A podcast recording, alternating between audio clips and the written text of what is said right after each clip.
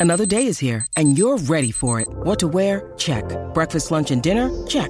Planning for what's next and how to save for it? That's where Bank of America can help. For your financial to-dos, Bank of America has experts ready to help get you closer to your goals. Get started at one of our local financial centers or 24-7 in our mobile banking app. Find a location near you at bankofamerica.com slash talk to us.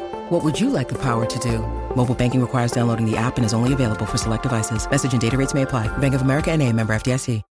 When you need mealtime inspiration, it's worth shopping Kroger, where you'll find over 30,000 mouthwatering choices that excite your inner foodie. And no matter what tasty choice you make, you'll enjoy our everyday low prices, plus extra ways to save, like digital coupons worth over $600 each week. You can also save up to $1 off per gallon at the pump with fuel points. More savings and more inspiring flavors make shopping Kroger worth it every time. Kroger, fresh for everyone. Fuel restrictions apply.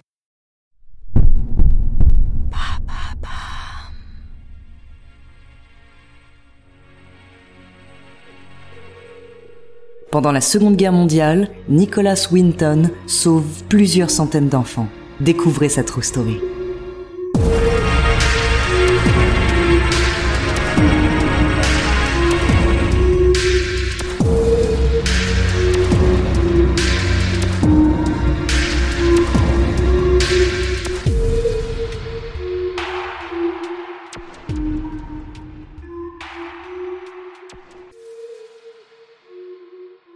Le 29 septembre 1938, l'Allemagne, la France, le Royaume-Uni et l'Italie signent les accords de Munich. Les drapeaux des quatre nations flottent sur l'édifice qui abrite les négociateurs. Mais une même volonté de paix semble animer ces hommes qui tiennent en leurs mains les destinées du monde. Un accord de paix qui met fin à la crise des Sudètes. Un accord qui autorise aussi Hitler à annexer les régions peuplées d'Allemands à la frontière de la Tchécoslovaquie. Le Troisième Reich met le cap sur Prague.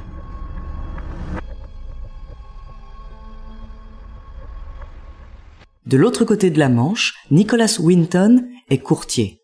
Du haut de ses 29 ans, il a travaillé pour la Wassermann Bank à Berlin, pour la Banque nationale de crédit à Paris, et maintenant à la Bourse de Londres.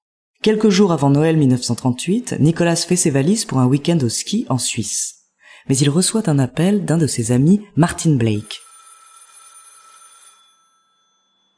Il demande à Nicolas d'annuler ses vacances et de le rejoindre en Tchécoslovaquie pour l'aider.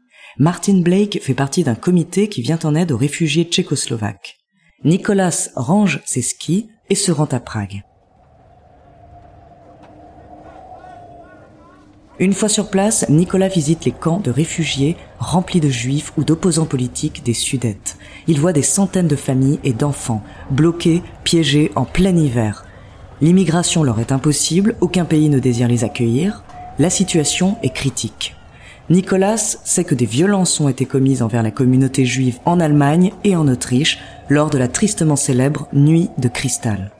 Nicolas sait que la guerre est imminente que ses familles sont condamnées. Il va se démener pour sauver ses enfants.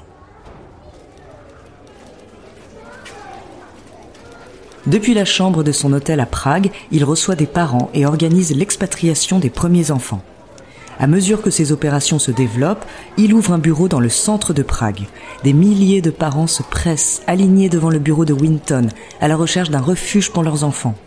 Face à tant de demandes, Nicolas retourne à Londres pour organiser les opérations de sauvetage. L'Angleterre accepte les enfants à condition qu'ils aient au préalable une famille d'accueil, mais aussi une garantie de 50 livres. Nicolas fait circuler des photos des enfants aux familles anglaises. Il est prêt à tout, même à falsifier des passeports. Le jour, il est courtier. Le soir, il est passeur.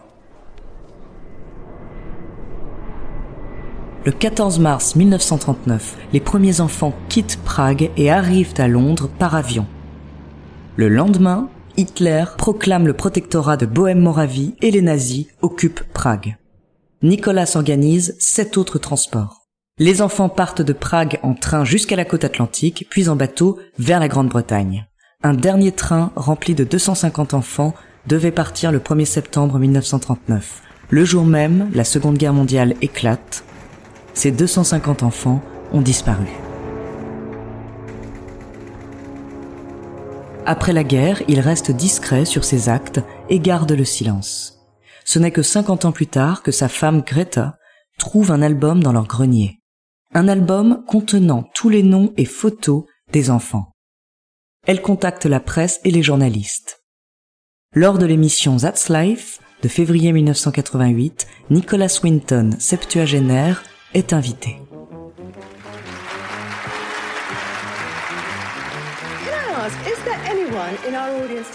S'il y a des personnes dans l'audience qui doivent la vie à Nicolas, s'il vous plaît, levez-vous.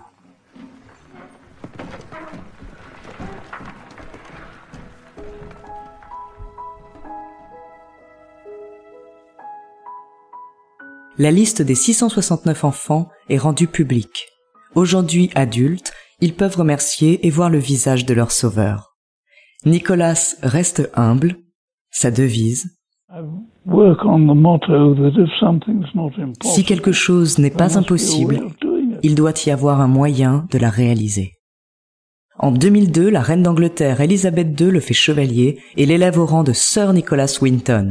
Il reçoit le titre de héros britannique de l'Holocauste et l'ordre du Lion Blanc en 2014 par le président de la République tchèque Milos Zeman. Le 1er juillet 2015, Sir Nicholas Winton décède à 106 ans.